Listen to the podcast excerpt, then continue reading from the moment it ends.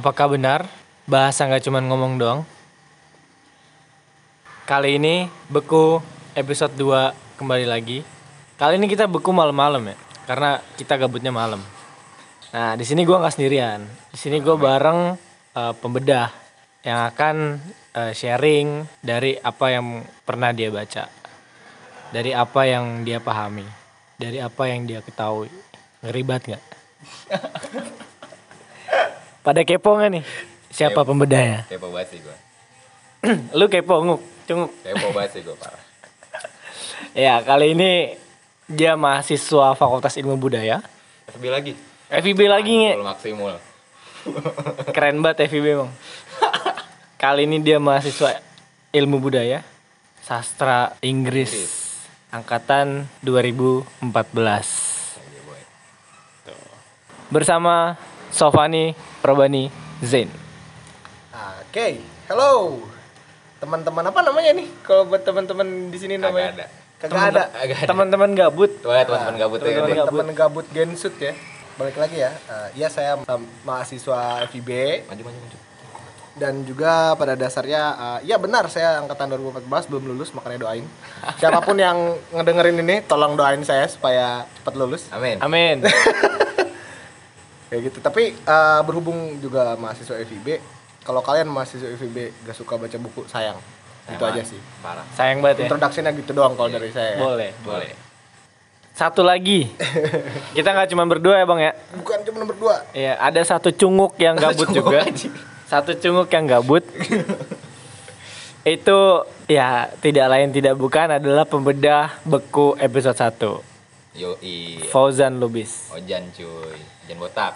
Ojan botak si Buddha. Si Buddha. Si muda ah. lanjut lanjut. Ya, intinya kali ini beku episode 2 itu kita malam-malam karena gabut.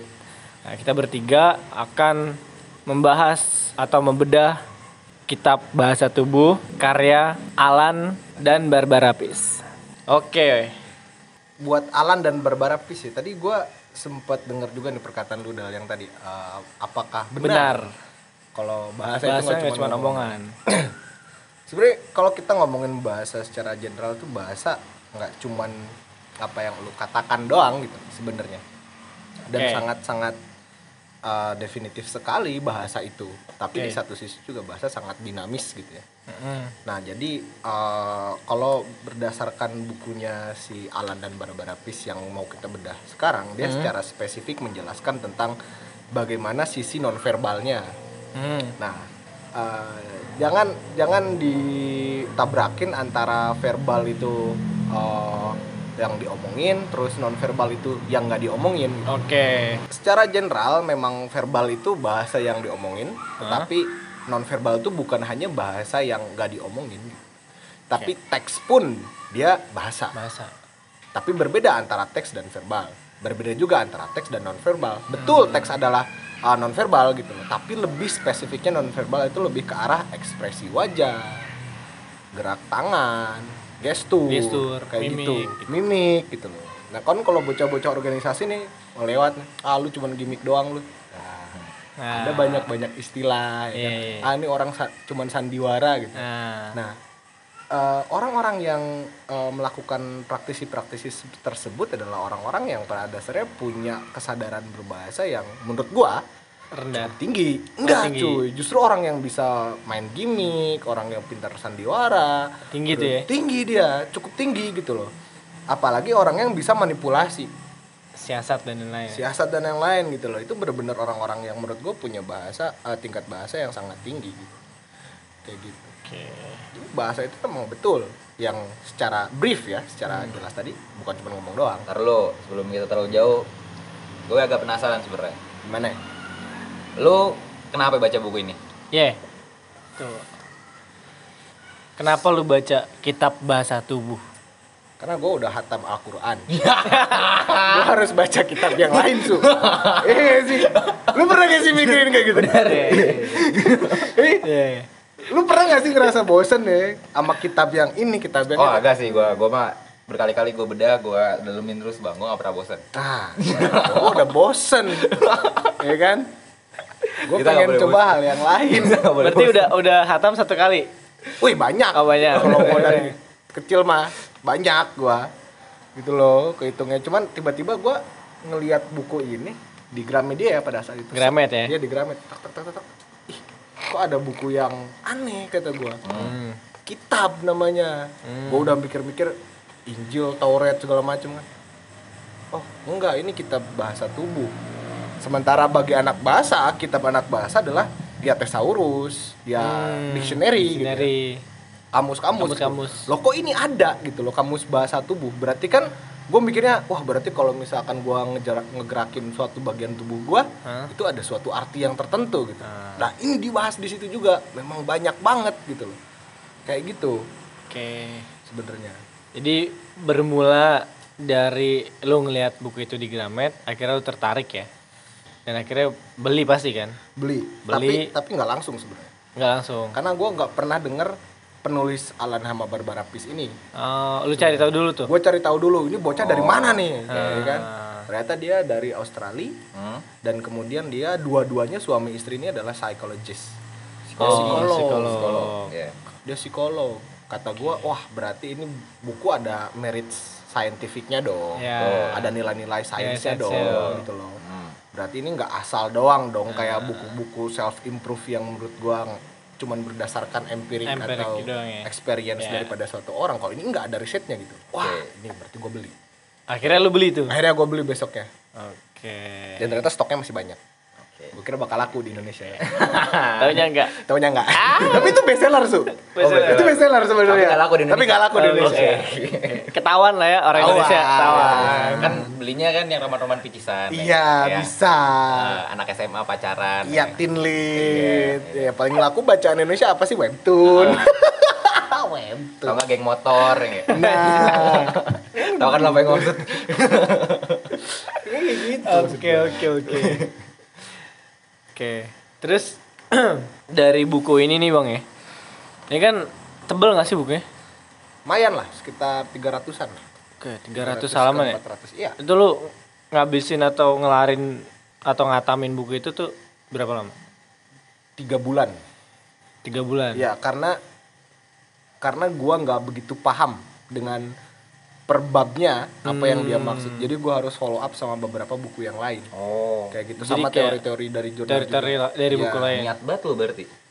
Yang namanya pembedah nih kan gua udah dicap Oh, iya. dicap pembedah nih Oh, gua iya, iya, iya. ya kan makanya gua tuh kalau baca buku nih gua harus tahu dulu gak mungkin lu baca kalau novel novel gua ngerti bisa paham ah, bisa hatam baca. sebulan Baca, ya kan iya. karena cerita Ah. Lah ini teori Teori. Berarti lu se- se- seiring lu baca itu lu berhenti dulu buka buku lain baru Iya. belajar baru lanjutin. Iya begitu. Kalau gua nggak paham nih satu, Oke. tak, ya kan? Ah mandek. Ya udah, stop dulu di sini. Gitu loh. Baru gua baca coba cari teori-teori jurnalnya. Oke. Akhirnya gua banyak belajar juga tentang nonverbal dan body language tersebut. Nah tadi kan lu bilang ya. eh, di dalam buku ini tuh bab per babnya tuh bahkan eh, bisa dikatakan kompleks ya. Kom- kompleks lumayan. Kompleks kan, lumayan kan. Tapi ngerucut. Ngerucut tapi Iya, ya. tapi ngerucut. Nah, itu tuh apa aja sih, Bang? Kalau boleh tahu nih, biar teman-teman yang gabut juga bisa tahu lewat apa yang udah lu baca tanpa harus misalnya dia baca sampai penuh kayak gitu. Oke. Eh, yang gua pengen tekankan di sini tuh sebenarnya nonverbal itu dari bab pertama si Alan Hama Barbara Peace ini menjelaskan tentang konteks. Oke. konteks ini bukan konteks kenapa buku ini diciptakan bukan tapi konteks kenapa lu kemudian bisa melihat satu aktivitas nonverbal itu sebagai hal yang valid ada artinya Hmm. Oke. kayak gitu tapi konteks ini menentukan bukan hanya gerakan tapi artinya juga Oh. kayak gitu hal pertama yang dikenalin sama Alan Hama Barbara Peace adalah eh, tentang open sama defensif tapi nggak pernah dia menggunakan kata ofensif Open, open dia open dia bilangnya Open. open sama defensif Itu kenapa tuh? Nah, kalau misalkan kita lihat dari dua kata open sama defensif itu artinya ada sesuatu bagian tubuh kita yang terhalang.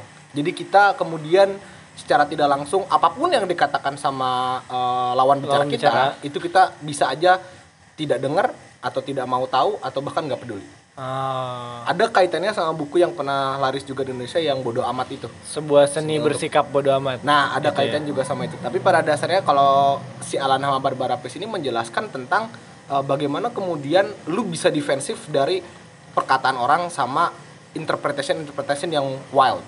Oh, Dan itu bisa dicegah dengan menggunakan bahasa tubuh lu sendiri. Oke. Si Alan menjelaskan bahwasannya biasanya dada yang tertutup. Dada yang Dada yang tertutup. Tertutup. Jadi contoh misalkan dengan adanya satu tangan yang menyilang kayak begini, itu lu kemudian bisa uh, mencegah diri lu untuk terbawa oleh omongan orang lain. nah, kemudian juga mulai dari dua tangan yang menghalangi tubuh ataupun adanya benda-benda lain seperti buku. buku, pensil, Kalau pulpen. pensil terlalu kecil, tapi buku. Jadi misalkan kalau misalkan lu lagi rapat ada orang yang megang buku. Untuk pada dasarnya nutupin dadanya. Ah, bukan karena hal-hal lain tetapi untuk mencegah omongannya dia omongan dia tertata dan juga dia supaya tidak bisa pada dasarnya uh, dipengaruhi oleh omongan orang lain. Kayak gitu. Jadi lu bakal lebih pada dasarnya berpikir tentang apa yang diterima sama lu dan kemudian dikeluarkan tapi kan nggak banyak yang sadar itu kan ya bang ya? nggak banyak Nggak banyak yang sadar itu kan ya? nggak banyak dan pada dasarnya juga non non verbal activity itu selalu ditulis involuntary atau voluntary yang artinya Oh. secara sukarela Atau- atau, tidak sukarela jadi lu bisa sadar nggak sadar Nah, ngelakuin itu. itu. tapi efeknya bakal tetap sama Maksud efeknya? efek dalam arti ketika lu menutup dada lu itu mempunyai efek yang sama meskipun lu sadar atau nggak sadar melakukan itu Oh. seperti itu Efek efeknya itu ke kita apa ke orang? ke Or, lu eh, ke kita ke ya? lu ke kita Oh Bukan iya, ke lawan kan- bicara karena kan defensif kita, tadi defensif. ya, oh iya. dan ketika kita tahu melihat eh, hal yang seperti itu kita harus bisa lebih persuasif Nah, kita sebagai lawan bicara ah, dan dia melakukan menutup dadanya atau melakukan Defensif nonverbal tadi. ya defensif tadi. Defensif kita harus tahu kalau dia sedang defense terhadap argumennya kah? Terhadap, Terhadap pembicaraan. eh, pembicaraannya dia kah? Prinsipnya. prinsipnya dia kah? Kepribadian. kepribadiannya dia juga. Jadi kita harus bisa lebih menjelaskan sesuatu poin yang bakal kita tawarin ke dia. Sampai kemudian itu terbuka. Kayak gitu. Makanya kalau lu lagi pada konsolidasi lu lihat aja mukanya kayak gimana satu-satu. Oke. Eh, bisa. kalau lu lagi ada lesehan nih bisa aja orang nutupin dadanya dengan kaki dengan paha Gini. gini misalkan gini, eh, ya kan ini. lututnya dinaikin ke di ke depan dada terus nutup itu defensif juga kayak gitu Oke, menarik nih, menarik nih. Jadi eh intinya eh baik defensif atau open itu tetap berdampak ke kita ya. ke kita Terlepas kita sadar atau enggak. betul ke yang melakukan ya berarti Kayak melakukan. Tapi benar gi- gimana mikirnya nih? Kita defensif dulu baru kita begini, apa kita begini? itu udah Itu dikatakan defensif. itu udah defensif ketika kita melakukan itu kita udah ada dalam defensive stance atau kita dalam posisi defensif Bisa nggak kita sebenarnya kita tahu kita defensif, tapi kita mau pengen open. Jadi kita ubah sikap kita yang tadinya defensif, terus jadi open, terus kita beneran jadi open. Bisa nggak? bisa tetapi lihat dulu konteksnya Gimana? orang yang menutupi dalam dalam arti gini eh, konteks yang tadi dijelasin sama si Alan Barbara Pes itu orang melakukan tindak nonverbal Hmm. itu belum tentu dia defensif atau ofensif tapi lu ha- eh, open, ya Open. sorry sorry Eh, tapi lu harus paham konteksnya contoh contoh nih cuaca dingin Nah, Nah, snow Iya. lagi bersalju tapi nggak mungkin Indonesia ya. tapi misalkan AC dingin eh, Oke. saya dingin. nah orang-orang kemudian menutup dadanya dengan menyilangkan tangannya Ya. itu lu harus paham konteksnya dingin hmm. kayak gitu dan itu menjadi salah satu alasan dia melakukan nonverbal activity itu. Maksud gue pertanyaan gue bisa nggak kita mensugestikan diri kita untuk lebih open dengan ngubah bahasa tubuh kita? iya itu bisa. Bisa. Gua kira gua kira maksudnya lu melakukan itu supaya pada dasarnya um, lu lu merubah posisi lu menjadi open Ah, untuk kemudian berpikir supaya lu bisa open. Open. Itu bisa. Gua gua pikir yang lu tanyain adalah Ah. lu melakukan nonverbal uh, kayak di- defensif, Ah. tapi lu sebenarnya tidak defensif. Nah, gua jelasin yang jawabannya Oh, tadi iya, konteks. oke, oke. Lihat dulu daerah sekitar. itu. Apa yang ada di sekitar situ. Kayak Oke. gitu. Oke. Nah, menarik, menarik. nah. lanjut, Bang. Dari dari sini, dari sini uh, gua baca teorinya Thomas Sebeck. Thomas Sama Thomas Sebeck. Hebek. Ebek. Thomas Sebek Oh, saya Thomas. Sebek. Gua kira ebek. bukan Ebek Arti keserupan deh. Ya. sama makan gelas Makan gua gelas dong. Eh, Thomas Sebek, orang mana tuh Thomas Sebek? Banyumas kan. Banyumas. bukan. Kagak ada Banyumas nama begitu. Thomas Sebek ini kalau gua dari baca dari nama jurnalnya nih aneh sebenarnya. Gua nggak nggak nggak bisa nebak dia orang mana. Ah. Thomas Western. Ya. Tapi Iya. tulisan Sebeknya Sebeknya itu- Seo Beok kayak orang Korea. Jadi gua gua nggak bisa tahu ini orang dari mana gitu loh. Oke. Oke, oke. Iya. oke. Gimana Iya, apa iya. isi tulisannya? Lanjut. Thomas Sebek ini menjelaskan tentang eh, semiotikanya eh, Charles Sander Peirce. Oke. Lo tahu kan Charles Sander Peirce? Gue pernah dengar. Nah, Gue pernah dengar. di semiotikanya itu dia menjelaskan bahwasannya oh ternyata retorika yang kita tahu itu salah satu anak daripada semiotik atau semiologi. Ah. Nah, dari situ kemudian muncul parameter lain yang bersifat paralinguistik Paralinguistik. yang di dalamnya tidak menjelas eh yang di dalamnya tidak menjelaskan eh, bahasa definitif seperti linguistik, Linguistik. terus eh, semantik dan yang lainnya gitu loh. Maksudnya dia kayak kayak paralinguistik tuh paranormal gitu maksudnya. Para paranya apa maksud gue? Parahnya sama kayak istilah paramedik. Apa? Kalau medik ya lu bener-bener kerja di di dalam satu bidang medis dan Ah. kemudian lu punya uh, keahlian khusus Ah. gitu loh. Bisa diartikan para ini alternatif atau hanya Ya. bisa uh, mengatasi kalau dalam paramedik hanya bisa mengatasi beberapa uh, injury atau kesakitan atau hal-hal luka yang sifatnya nggak perlu apa, keterampilan khusus Iya. Oke. itu paramedik. Nah, paralinguistik itu alternatif daripada sistem bahasa itu sendiri. Oh, oke. Dia ada di kotak yang beda. Oke. Dan nonverbal ada di kotak itu. Kotak paralinguistik. Otak paralinguistik. Oke.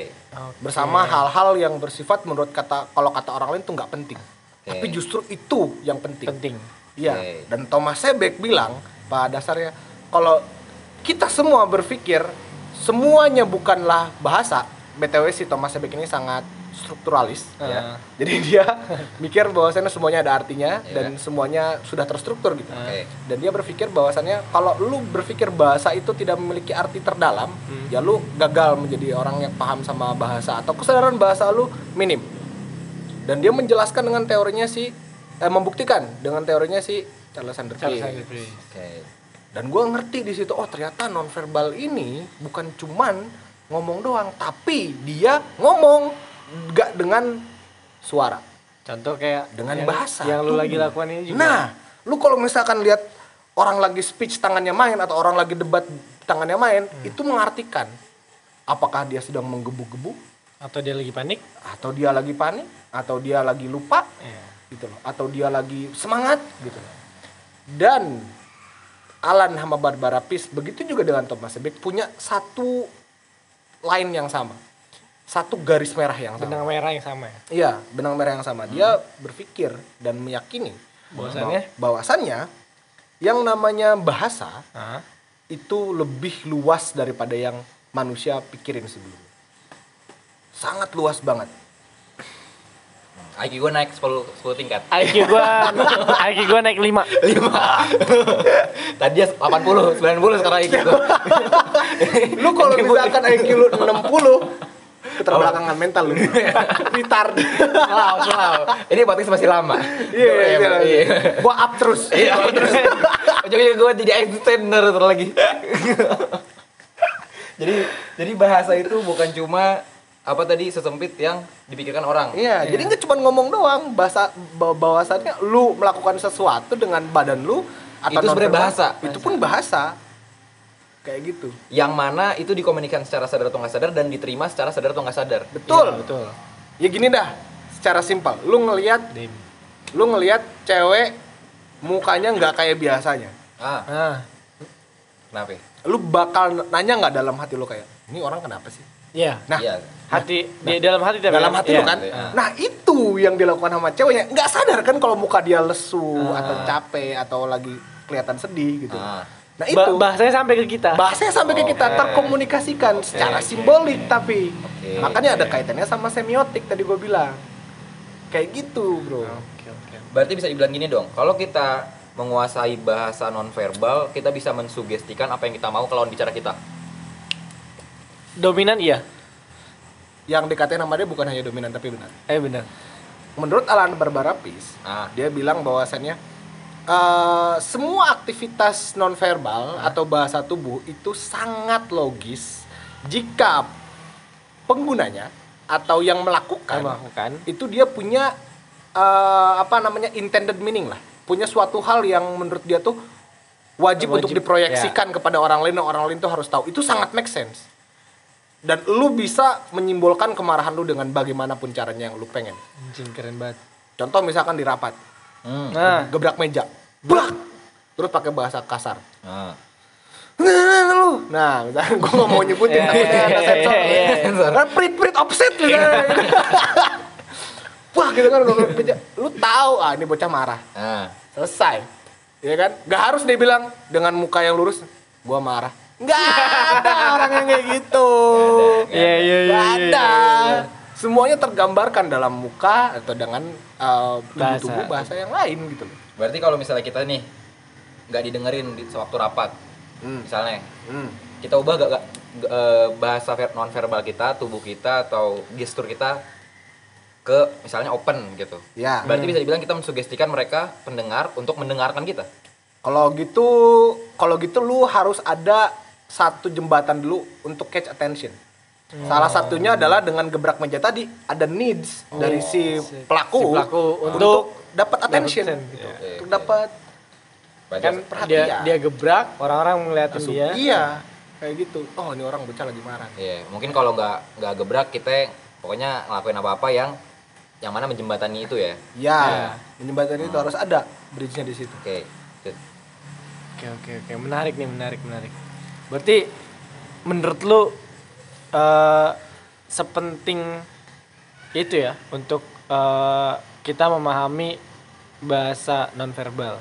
Penting banget karena menurut Alan Barbara Peace juga terus kata Pak Paul Fogg Ah. salah satu yang ngedukung teorinya si Thomas Sebeck Hmm. Dia bilang juga bahwasannya bahasa tubuh itu mendeskripsikan pikiran sama karakter seseorang. Jadi nggak mungkin gestur lu sama Ojan bisa sama. Iya. Dalam satu titik kita punya lah uh, gestur yang general kayak oke Oke, kayak oke. gimana, peace kayak gimana. Kalau itu Iya. general. Makanya dalam dalam hal ini pun orang-orang punya emojis nih dalam keyboard Ah, dalam iya, WhatsApp. iya, iya. Gak semua gestur ada di emoji itu, tapi hanya emoji-emoji yang pada dasarnya General. bersifat general. Ya. Kayak gitu kan? Hmm.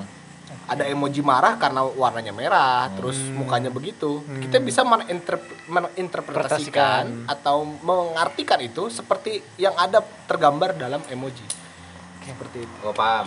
Ini Ya. ini kenapa anak-anak psikologi dibilang dukun. Nah, itu cuy. Soalnya dengan baca bahasa bahasa tubuhnya dia bisa tahu kepribadian orang kayak gimana. Iya. Salah satunya ke sana. Salah satunya ke sana. Gue sepakat, gue sepakat, Iya kan? gue sepakat. Ini bocah seneng banget ngapa ya? Lu mau ganti profesi jadi dukun? Iya, pengen jadi dukun. Cocok sih udah botak juga. Oke. Nah, gue mau nanya nih bang, untuk orang yang awam, ya, orang yang awam untuk dia bisa sampai pada fase memahami bahasa nonverbal, itu ada nggak sih? Maksudnya di buku eh, kitab bahasa tubuh ini dijelaskan nggak sih gimana cara kita untuk minimal paham atau minimal mengerti, minimal bisa eh, mengkondisikan bahasa nonverbal kita Secara sadar ya. secara sadar. Oke, gue jelasin dulu satu hal. Ada beberapa uh, nonverbal yang nggak bisa lu kontrol. Re, re- apa? Contohnya ketawa. Re- Oke, re- Ketawa refleks yang- berarti ya. Iya refleks. Jadi ketawa yang genuine sama ketawa yang hanya formalitas. Oke. Nah pada dasarnya eh, Alan Barbarapis juga menjelaskan tentang senyuman dulu sebelum dia ke arah ketawa. Jadi senyuman ini eh, senyum itu digerakkan oleh satu otot zigomatis nih namanya yang ada di, Ah. Di pipi kita. pipi. Tapi si otot ini itu dia connect sama otot-otot yang lain. Di wajah aja ada 64 otot kalau nggak salah. Ada 64 otot. Dan senyuman itu ditarik sama si zigomatis major ini. Ah. Ketika ditarik, set. Tapi cuman hanya formalitas. Otot okuler yang ada di sekitar mata itu dia nggak akan gerak. Oh. Nah, menurut Alan Hama Barbara Peace, uh, nonverbal bisa di-forge, bisa dibuat secara sukarela kita, tetapi nggak akan nemuin sifat genuine-nya atau originalnya. Oke. Kecuali oke. kalau lu pada dasarnya si otot zigomatis ini ketarik bener-bener ketarik sampai okular muscle yang ada di mata juga ikut ketarik. Wih serem jadinya nggak sih? Enggak. Kayak Joker. Enggak. Gimana gimana? Kalau lu ketawa, Hah? mata lu ikut mengkerut di sininya nih, di bagian luarnya. Luarnya. Ikut mengkerut. Tapi kalau lu cuma senyum biasa doang formalitas kayak ngelihat Bapak rektor lewat, Bapak, Iya. padahal padahal mati UKT gua. Kayak gitu lu Ah. cuman cuman formalitas, Formalitas, gitu loh. iya. Itu nggak akan ada arti yang uh, penuh atau nggak akan ada in- uh, meaning yang oh lu suka sama orang ini. Enggak. Tapi lu menghargai secara level polite atau kesopanan. Nah, ini maksud gua. Kita harus paham sampai situ dulu dan juga kita harus mengerti konteksnya. Konteks-konteks itu yang membuat kita seolah-olah kayak ah gua nggak punya waktu untuk uh, memahami itu. Enggak, sebenarnya enggak enggak makan banyak waktu. Lu harus sadar aja apa yang ada di sekitar lu pada saat lu ngomong. Hmm. Kayak lu lagi speech, lu sadar ada berapa orang di dep- uh, di depan lu Hmm. dan itu speechnya tentang apa Hmm. dan dalam event apa Hmm. Kayak gitu. Nggak mungkin kan lu pem- pembukaan acara lu bahas tentang politik Ya. Ya. di speech lu nggak mungkin. Nah konteks-konteks itu yang kemudian ngebuat lu paham sama possibilities possibilities atau kemungkinan kemungkinan daripada orang ini atau si pelaku ini artinya ke mana. Hmm. Bakal lebih definitif lagi, bakal lebih pasti lagi kalau lu paham orang ini kayak gimana. Lu kenal, lu paham karakternya kayak gimana. Hmm. Kayak gitu. Itu bakal lebih keren lagi. Karena semua orang, kalau kata si Al- Alan nama Barbara ya, semua orang itu fake. Dia punya wajah-wajah yang nggak bisa lu pada dasarnya ukir secara natural. Natural. Kayak gitu loh. Jadi Berarti- lu harus paham kapan oh ini fake nih bocah. Ah, Kayak gitu. I see. Nah di situ lu harus tahu, Tahu. konteksnya gimana nih di sekitar sini. Ah. Kepentingan apa nih yang mau lu Nah, cara bawa, cara gitu. nganalisisnya tuh itu itu secara organik itu apa terbangun secara organik apa apa kita untuk bisa mencapai daya analisis yang tadi itu dijelaskan di buku itu juga nggak? dijelasin. Oh, ya? Dijelasin. Bahkan sampai gerakan tangan hand gesture. Oh. Ketika misalkan eh, pose-pose keren lah, kayak misalkan lu di atas meja terus bawa siku lu Gini, apa namanya nahan nahan dua, meja terus lu ah. Diamin dua tangan lu di atas mulut lu Ah. seperti lu memperhatikan sesuatu itu termasuk defensif dan dia pada saat itu pose yang sangat memperhatikan apa yang lu omongin. Lu harus hati-hati kalau ngeliat orang kayak gitu. Lebihnya kalau orang itu adalah bos lu. I lu lebih hati-hati karena dia akan memperhatikan sesuatu atau dia paham ada sesuatu yang salah. Dan dia lagi nunggu nah Lu salah nih di ngomong. kayak gitu. Iya, iya. apalagi kalau di diskusi terus Iya. di perdebatan di konsolidasi. Nah ini lagi ada yang dimainin nih. Tek. lihat. Satu. Kayak gitu. Nah, itu sangat mulai bermain dan berpicu di situ. Itu bisa dilatih berarti Bang ya? hmm, Bisa banget dilatih ya. sangat bisa dilatih Mulai dari memperhatikan. mulai dari memperhatikan. Ya kan? dan lu punya harus punya jiwa kritis juga. Dalam arti kritisnya lu bukan bukan terhadap eh, isu-isu lah ya. Tapi sama sekitar lu dulu. Kita. kritis. Kayak gitu loh. Kritis kan nggak harus lu masuk rumah sakit terus diopnam kan. Dalam artinya lu punya daya pikir terhadap sesuatu Kritisnya kritis. alasan Tadinya dia aja. ya kan Iya. alasan kenapa orang ini berbuat seperti itu Ah. atau berwajah seperti itu atau ngomong seperti itu dari sana juga udah bisa mengarah kepada suatu arti yang definitif kayak gitu dan dari satu gesture itu nggak mungkin satu arti kecuali kalau gue balikin lagi kecuali kalau gesture itu adalah general Yes. Oh. contoh misalkan lu ngangkat jari telunjuk lu Nah, ya kan bisa artinya satu tapi kalau dalam konteks kelas saya mau minta izin atau saya mau bertanya hmm. ya kan Ya. dan cara untuk menanya juga nggak harus pakai satu, Satu. jari kan bisa, Bisa semua lima jari. lima limanya kayak Ya. gitu nah itu perhatiin di situ orang beda-beda Ah. Ada ini enggak lo apa eh, gesture-gesture atau sikap-sikap tubuh yang yang dalam buku tuh mendeskripsiannya tuh apa? jelas Bukan jelas tapi Unik. ber- bertimbang ya unik bertimbang Unik. balik dari apa yang lu anggap Nah, itu. sebelumnya. gua eh, agak sedikit pernah gua agak sedikit bingung tentang pembahasan antara gesture, Dengan? manner sama postur. Jadi nonverbal itu dibagi jadi tiga jenis. Oke. Ya. Taruh. Gesture, manner sama postur. Taruh, dan taruh. dan di manner itu sangat-sangat aneh. Nah. Yang tadi lu bilang itu. Oke. Sangat-sangat unik. Dan dia ngupas itu dengan kejadiannya Bill Clinton. Apa tuh? Ceritain dong. Wakil presiden yang di impeach di US. Ketika dia bawa cewek ke hotel terus ditanyain apakah lu punya hubungan spesial dengan cewek Iya, ini. iya. Dan sebelum dia jawab itu, dia nyimpen jari-jarinya di kayak lu mau tepuk tangan nih. Ah. Ya kan karena kalau pendengar gak mungkin tahu apa yang kita lakuin kan. Dia disimpan dua-dua tangannya ini di hadapan mukanya terus dia nyium. Oh. Nyium dua tangannya ini, Ah. terus dia baru ngomong. Ah. Kalau dia nge-deny, dia kenal sama cewek. Oke. Dan di situ bilang ini bocah bohong. Kenapa? Manner. Bukan gesture, tapi manner. Kenapa itu manner? manner. Itu manner. Kenapa mannernya? Kenapa lu hold back? Kalau lu mau bilang lu nggak ada hubungan sama sekali. Kenapa nggak langsung des? Gua nggak ada ada hubungan. Nggak langsung des, tapi dia pause dulu. Berarti dia mempertimbangkan konsekuensi yang apa. Sekecil itu ya. Ah. Ya iya. Tapi selain gerakan tadi ada gerakan-gerakan lain.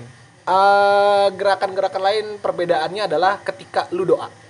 Oh, lu doa ada yang cuma nutup mata sambil nunduk ada yang tangannya ke atas ada yang tangannya yang- sambil dideketin begini ya, ada kan? yang melungkup tapi di bawah Melungkup di bawah kayak gitu. Ada yang cuma nunduk doang diam kayak orang tidur. Ah. nah. Itu manner. Dan manner ini dijelaskan sama Fernando Poyatos Hah? untuk menjelaskan gue bingung banget nih di si Bill Clinton apa ini gitu kan. Ah, terus iya. Fernando Poyatos menjelaskan bahwasannya manner adalah produk dari social learning atau di dilakukan atau dipelajari ketika lu lagi social interaction. Oke.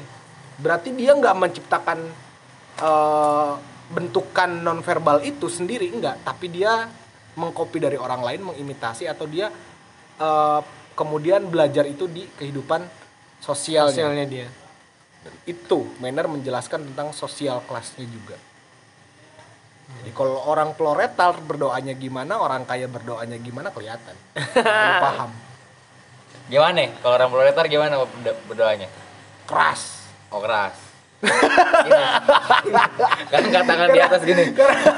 eh, prit prit nih offset kan nih ngomongin proletar prit offset bisa aja kan orang-orang yang proletar berdoanya keras gitu loh maksud gua suaranya berkedengeran sama Tuhan kalau dia proletar dan butuh bantuan Gila lah lu. Offset, offset. ya offset offset Ditangkep gitu ntar.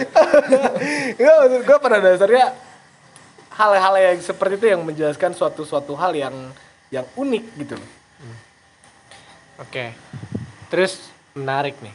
Berarti eh, pengaruh lingkungan baik circle pergaulan eh, kesehariannya dia itu juga mempengaruhi secara nggak sadar eh, kemampuan non verbalnya dia. Bukan kemampuan ya tapi lebih ke arah apa yang dia praktikan Oh ya, apa yang dia praktikan ya? Bahasa tubuh apa yang dia betul praktikan ya? betul Itu mempengaruhi ya. mempengaruhi Kalau kayak gitu kita bisa nebak latar belakang sosial dan lingkungan seorang dengan gaya tubuhnya dong. betul Betul. dari cara duduk bisa kelihatan Nah, dulu duduk kayak gitu tuh. Oh iya, kayak gini orang warteg biasanya kan. mahasiswa sebenarnya atau kalau lu sering sering makan di warteg bisa aja Oh, iya. tapi dijelasinnya bukan di bagian manner itu dijelasinnya di postur Postur. Oke. Nah, menarik nih di bagian postur gimana? Kalau di bagian postur itu dia menjelaskan bahwasannya yang yang dilakukan oleh orang baik itu gesture atau manner secara kualitas sosial itu dijelaskan oleh postur jadi postur ini partisipasi semua bagian tubuh lu Oh. dalam melakukan tindakan nonverbal activity Akumulasi. akumulasinya kayak orang duduk Ah. ada yang nyender Ada yang, yang kagak. Ada yang tegak. ada yang tegak Ada yang ada kagak ada yang Ah. bongkok Ya. dan itu menjelaskan kualitas-kualitas yang lain tapi dia duduk Sama-sama duduk. sama-sama duduk. Tapi bentukan tubuhnya yang berpartisipasi dalam eh, figur tubuhnya dia ketika dia duduk itu berbeda. Itu menjelaskan sesuatu. Makanya ketika tahun berapa ya di Indonesia ada kampanye tentang posisi duduk supaya tegak? Oh iya tuh. ngerti nggak sih lu? Lu, Lu pernah nggak ada sih? sih gue zaman SD apa? nah kalau gue zaman zaman SMP jadi ketika masuk kelas itu anak-anak itu disuruh ayo coba dudukin ditegakin dek Oh Iya, ya, iya, itu iya. oke. Supaya SMP, fokus. SMP, SMP. Nah. Zaman SMP. itu kemudian bisa menambahkan Skoliosis yang gitu-gitu ya ya. kayak gitu gitu kan tapi sebenarnya bukan ke arah situ yang mau diambil sama orang-orang terkait dengan lu duduk tegap Apa? gitu loh tapi itu kemudian supaya lu bisa menyerap apa yang dikatain sama guru Oh. gitu loh tapi kalau orang yang bungkuk dia melihat apa yang di atas mejanya Ah. kayak gitu dan orang bilang katanya kalau lu bungkuk lebih cepat ngantuk apa Yeah. gimana sebenarnya side effectnya bukan ke sana tapi lebih eh, Dia ke arah menerima atau enggaknya kayak gitu itu salah satu kampanye yang real tentang nonverbal di Indonesia kayak gitu Dan banyak orang nggak sadar juga banyak orang nggak sadar sebenarnya. banyak orang nggak sadar Ada hubungannya. Apa tuh? Ini orba. Ya. kriuk. Tapi banyak orang nggak sadar sama New Orba, nggak ada nggak ada yang bisa loh. susah loh. Offset, banget itu. Banget. Iya, lanjut lanjut lanjut. Lanjut. Dari lu ada pertanyaan nggak, Jen? Kagak sih, gua gua nggak sepakat aja kalau misalnya eh, kalau lu tegak berarti lu merhatiin. Kagak. Gue soalnya kalau sekali tadi aja dengerin gue sambil nunduk gitu kan. Itu gue bukan nggak dengerin gue sekaligus mengevaluasi dan merekonstruksi apa apa jadi gue sambil merenung gitu. Filter ya. gue lu sadar gak sih setiap gue dengerin lu pada gue sambil Iya. nunduk?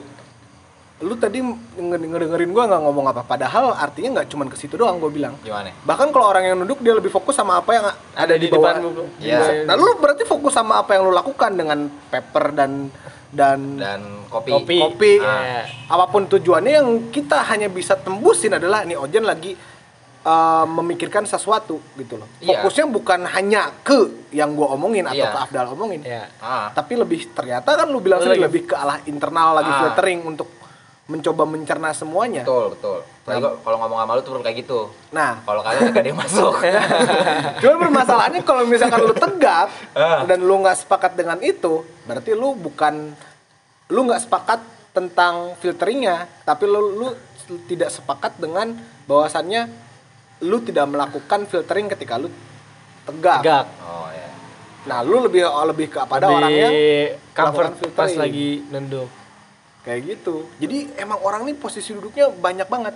Iya Nah, maksud, maksud gue agak tuh. agak nggak nggak logis aja kalau misalnya guru-guru kita di zaman dulu suruh kita tegak biar kita dengerin gitu loh biar kita makin pinter kagak kan Oh, karena ada teori menjelaskan kalau di zaman-zaman SMP SMA itu kita dicuci otak. Maaf.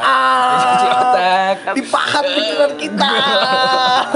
biar jadi buru ya iya agak agak biar enggak biar enggak wild. Satu tambah satu dua gitu kan maksudnya. Teori ini formula ini kayak gini, rumus ini kayak gini gitu loh. Kita kan seperti itu. Dogma- dogmatis banget ya. iya ada mati banget Maaf. maaf, maaf, maaf, maaf, maaf. Tapi kan akhirnya kita menyadari seperti itu Iya, gitu iya. loh. Dan kita akhirnya menyadari bahwasannya nggak semua orang duduknya kayak gitu kok. Buktinya Stephen Hawking yang duduknya begitu masih pinter aja dia. masih pinter Iya. aja. Iya kan? Iya. Kalau orang nggak ngerti dia kena penyakit, yang akhirnya ngebuat duduk dia kayak gitu, gitu kan? Ada konteks-konteks yang harus kita pahami dulu sebelum kita mengartikan aktivitas tersebut. Iya, benar sih. Tuh. Tapi dari keseluruhan yang lu baca, halaman per halamannya, dan ketika dirangkum, menurut lu apa yang masih kurang dari buku itu? Menurut gua buku ini kurang gambar. Hmm. Jadi dia sangat deskriptif nih. Hmm. Jadi lu menggambarkannya sesuai imajinasi lu. Iya, gitu loh. Tapi kalau lu baca yang versi Indonesia yang terbitan tahun 2018, itu ada gambarnya. Oh. Ada gambarnya. Dan itu ada evaluasi atau emang harus ada gambarnya. Tetapi permasalahannya gambar itu tidak bisa mewakilkan gestur kita. Iya sih. Balik lagi. Gitu loh. Meskipun dia menjelaskan Sama saja jadinya. Iya, jadi meskipun dia menjelaskan gestur gestur itu kayak gini, misalkan contohnya nih bentuknya gambarnya kayak gini. Lah kalau misalkan gua nggak ngelihat yang kayak gitu, Ah, iya sih ya. Ya kan? Iya, iya, Dan iya, kalau iya. misalkan gua nggak melakukan gestur yang Yang seperti, seperti itu, itu, nah. apakah kemudian artinya beda? Jadi masa dia harus ngelis gestur tangan itu gimana gimana? Ketebalan, cuy. Omsetnya Hmm. dikit nanti. oke oke itu kalau di situ aja gitu loh. Jadi lu harus benar-benar ditemenin sama jurnal artikel itu yang bikin ribet sebenarnya. Jadi eh, mengaitkan dengan teori-teori. Iya, ngait-ngaitin. Ada nggak versi lebih ringan dari buku ini? Nah, itu. Kalau menurut gua, kalau lu baca yang lebih ringan, lu nggak akan nyampe. dapat meritnya. Akan Nah, ada i- akan ada yang hilang. Akan ada yang hilang. nah itu sebenarnya. penjelasannya definitif sih namanya aja kalau baca versi Inggrisnya kan The Definitive Book of, Body Language. Iya. Ya soalnya gue pernah lihat lu bawa buku waktu di kelas SPM itu loh. Nah, itu Itu adalah versi Indonesianya. Kenapa gua beli yang itu? Oh, oke itu Karena ada ya. gambarnya, Iya. gitu loh. Oke oke. oke. Dan gue baca yang versi old schoolnya yang tahun 19 berapa gitu loh. Nah, Yang nggak ada gambarnya sama sekali, yang bener-bener lu harus nebak dan mikirin kayak gimana. Selain kurang gambar, ada lagi? Bahasa penggunaan bahasa mungkin terlalu tinggi. Enggak, enggak, enggak, enggak, enggak, enggak, enggak. Kalau kalau bagi gua personally enggak. Oke. Kalau bagi gua personally enggak karena dia pun psiko psikologis ya Oh, backgroundnya. Jadi Backgroundnya dia ya. pasti tahu bahasa mana yang, Yang gampang tepat. diserap dan bahasa yang susah gitu. Dan menurut gua gampang bahasanya juga sehari-hari orang Australia kayak gimana sih? Kayak gitu. Dan kalau gua baca yang translatannya yang tahun 2018 yang diterbitin di Indonesia itu pun menggunakan bahasa yang sehari-hari dan bahkan ditambahin quotes-quotes loh. hmm, berarti Kalau yang tahun 2018 yang terbaru untuk mempermudah. bisa diasumsikan seharusnya pembaca mudah menangkap Bisa. Sangat bisa. sangat bisa ya. Tapi throwbacknya secara filosofis terlalu dalam Hmm. pas pembacaan filosofisnya. Itu. Karena dia narikin ke arah eh, sebelum adanya bahasa itu Bahasa sendiri. itu sendiri. Ketika di- dia mencoba untuk mengkomparasi tentang nonverbal itu nggak dilakuin di manusia saja, Ber- hmm, tapi di binatang. Binatang dan lain-lain. Kayak gitu. Berarti non verbal ini ya bahasa tubuh ini berarti bahasa tubuh ini tuh sudah ada sebelum bahasa diciptakan sebenarnya. Betul.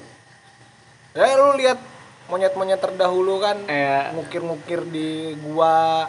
Bahasanya gimana? Misalkan dulu menemukan tembakau nih, Hmm. ya kan dulu. Caranya orang primat mammal pada saat itu sebelum zaman adanya bahasa, minta rokok gimana? Eh, bagi rokok dong nggak mungkin Iya, begitu. iya, iya. Pasti bilang Nah, gitu kan ada gestur dia mau ngerokok gitu loh. Iya, oh iya, iya minta rokok. Nah, begitu maksud gua. Oh. Pasti ada. Nah, itu yang digunain sama mereka. Meskipun bahasa suaranya cuman hu ha hu hu hu he ha, cuman gitu doang. iya, iya. Tapi dia bisa berkomunikasi secara Eh kalau gitu menarik banget berarti anjir. Soalnya kan eh, berarti bahasa verbal itu tumbuh setelah bahasa nonverbal.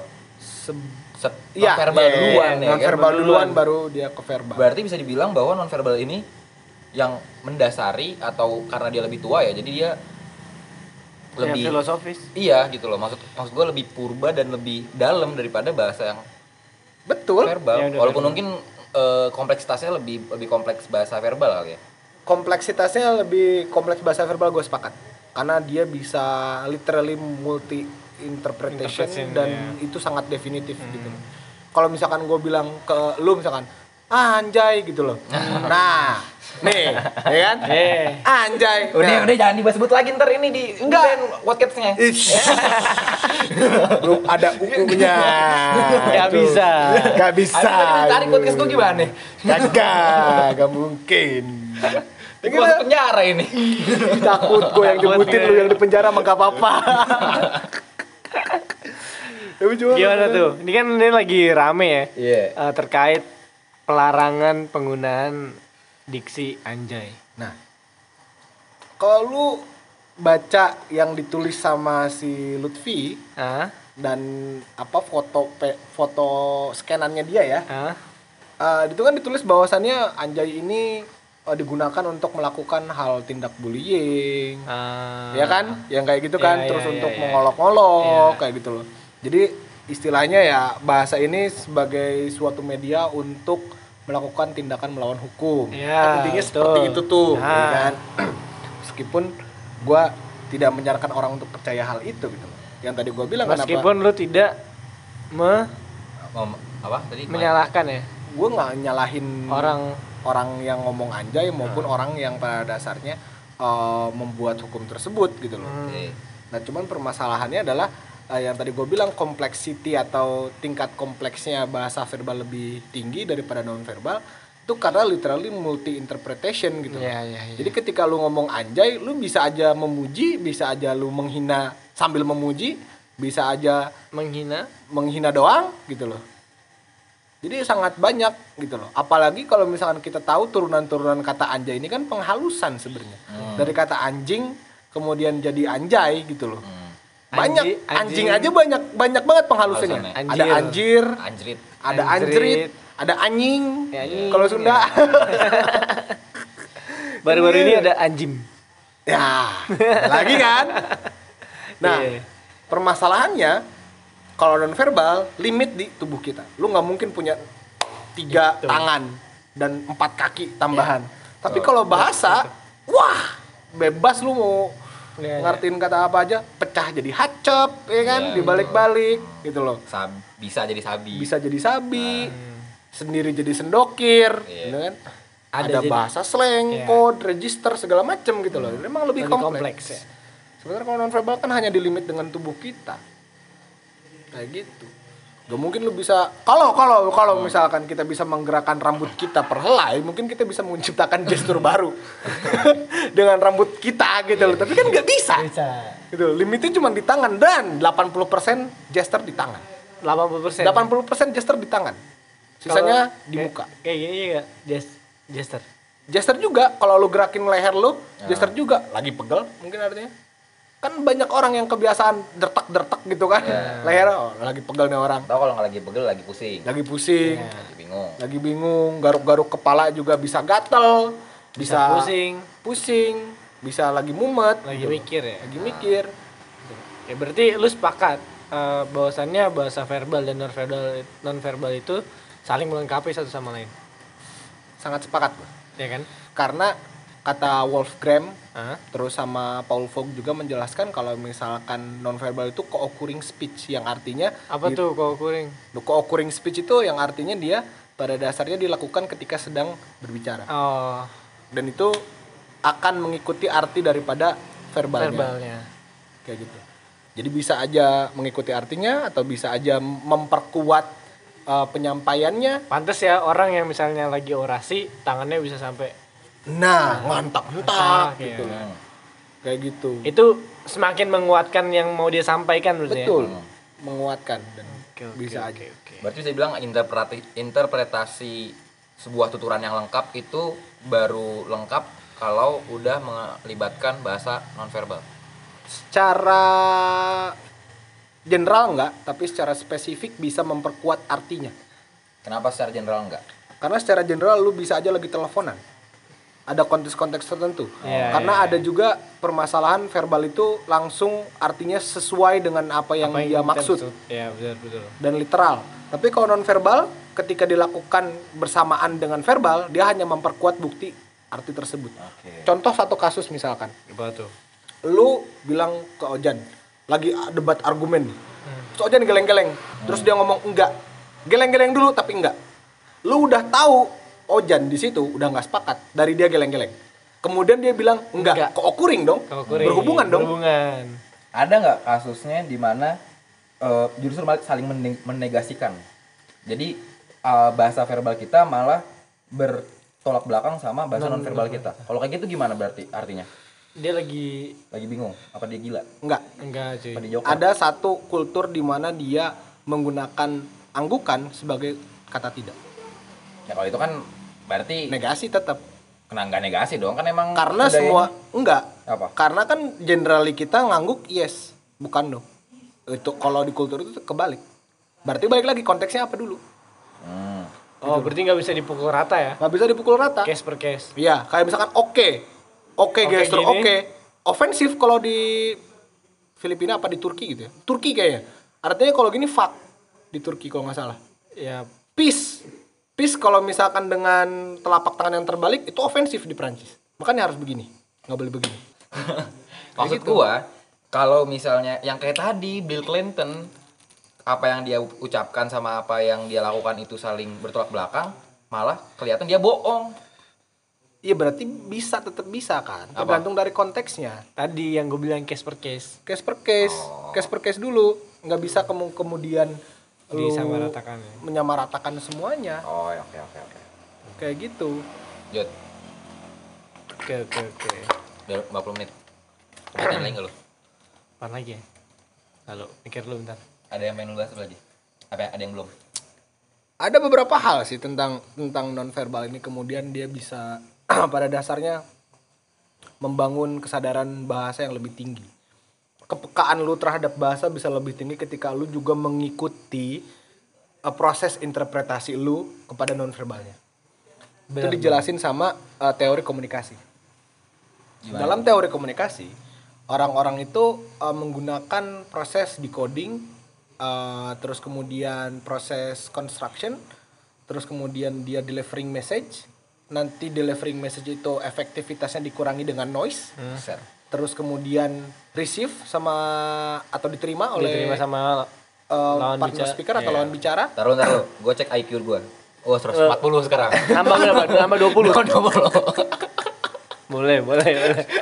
terus kemudian terus kemudian si lawan bicara ini akan melakukan proses decoding dan encoding Oke. ah, itu bener banget sih. Nah, jadi gini, teori komunikasi itu dilahirkan dari teorinya eh, semiologi juga, tapi gua nggak bisa nyebutin antara Ferdinand de Saussure, Roland, La- Roland Barthes, atau dia dari eh, Pierce langsung Pierce, ya. Tapi intinya sama, ketika kita melakukan suatu tindakan baik itu non verbal atau yang kita ucapkan itu adalah verbal, Verbal. kemudian itu bisa menjadikan sebuah simbol atau sign Nah, tanda yang artinya tanda atau simbol. Simbol ini kemudian diinterpretasi oleh kita sebagai ide, Hmm. sebagai ide. Ide apa yang mau kita kasih ke lawan bicara kita. Lalu kita konstruksikan dengan kata-kata.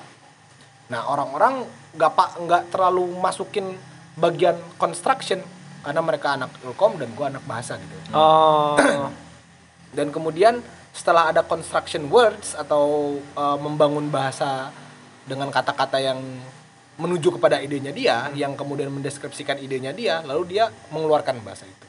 Bahasa yang dikeluarkan pasti ada udah ada redus, bukan hanya dari noise atau dari suara-suara di sekitar kita, tapi melainkan dari proses encodingnya si, Si pelaku, pelaku. dan juga decodingnya dari si yang melakukan iya. yang melakukan message tersebut. Sebelum di receive itu udah teredus. Kemudian akan diredus lagi sama proses encoding dari lawan bicara kita. Kayak gitu. Maksudnya? Nambah lagi IQ lu. Nah, lu bilang maksudnya, lu Ah. berarti belum terlalu paham kan? Ah, Nah, contoh misalkan gue bilang jan air, ah, tapi gue nggak nunjuk air yang mana. Nah, iya. tapi secara nggak sadar lu Tahu gue pengen minum. nah itu. Pragmatically, secara pragmatis, lu paham gue pengen minum, gue aus. Gue bilang jan air. Padahal Tan- air bisa apa aja ya? Iya. Dan gue bilang nggak bilang minta tolong ambilkan air, tapi gue bilang jangan air dong, jangan kayak gitu. Tanpa gue nunjuk air yang mana, ya kan? Tapi lu secara inisiatif, oh iya, gue ngambil air galon. Ah, Padahal gue misalkan pengennya Coca Cola, yang ada di situ, oke. ya kan? Oh, nah iya, itu iya. maksud gue ada redusnya di situ. Redus. Oke. Karena kenapa gue bilangnya air kalau misalkan ada Coca Cola, gitu loh. Iya nggak sih? Ah. Karena air juga. Karena targetnya gue adalah minum. Oh. bukan mau air sebenarnya gue pengennya minum gitu loh dan gue nggak bisa nge-address minuman apa yang gue pengen gitu loh kadang-kadang Kalau- orang bilang itu tadi- itu dong ambilin nah tapi dia nunjuk itunya apa gitu loh dengan nonverbal seperti itu Gila sih. Nambah nih IQ gue. lu mah udah tinggi IQ lu aja. Kagak bisa nambah lagi IQ lu. Tapi ini ini penting ya, maksudnya eh ya lu paham lah eh, tingkat baca di Indonesia rendah kan, Ah, empat persen ya kan.